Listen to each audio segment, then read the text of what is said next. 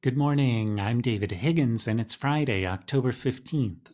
This is CQ Roll Call's morning audio briefing, and here are three things you need to know to start your day. Two former Trump administration officials were no-shows on Thursday at their scheduled depositions before the House panel investigating the January 6th insurrection. The Select Committee plans to vote next week on a criminal contempt of Congress referral for one of those witnesses, former Trump advisor Steve Bannon.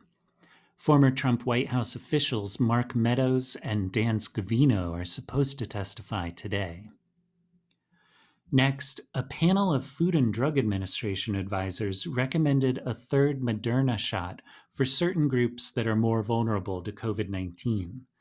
The advisors expressed some concerns about the depth of the evidence Moderna presented, but they also stressed the need to be proactive when it comes to protecting vulnerable populations from the disease.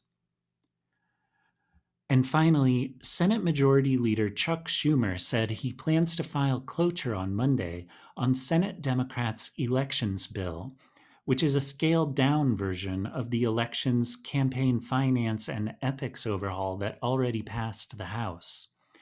Groups in support of both bills are planning a sustained campaign over the coming weeks to keep the elections issue top of mind and put pressure on Democrats to act.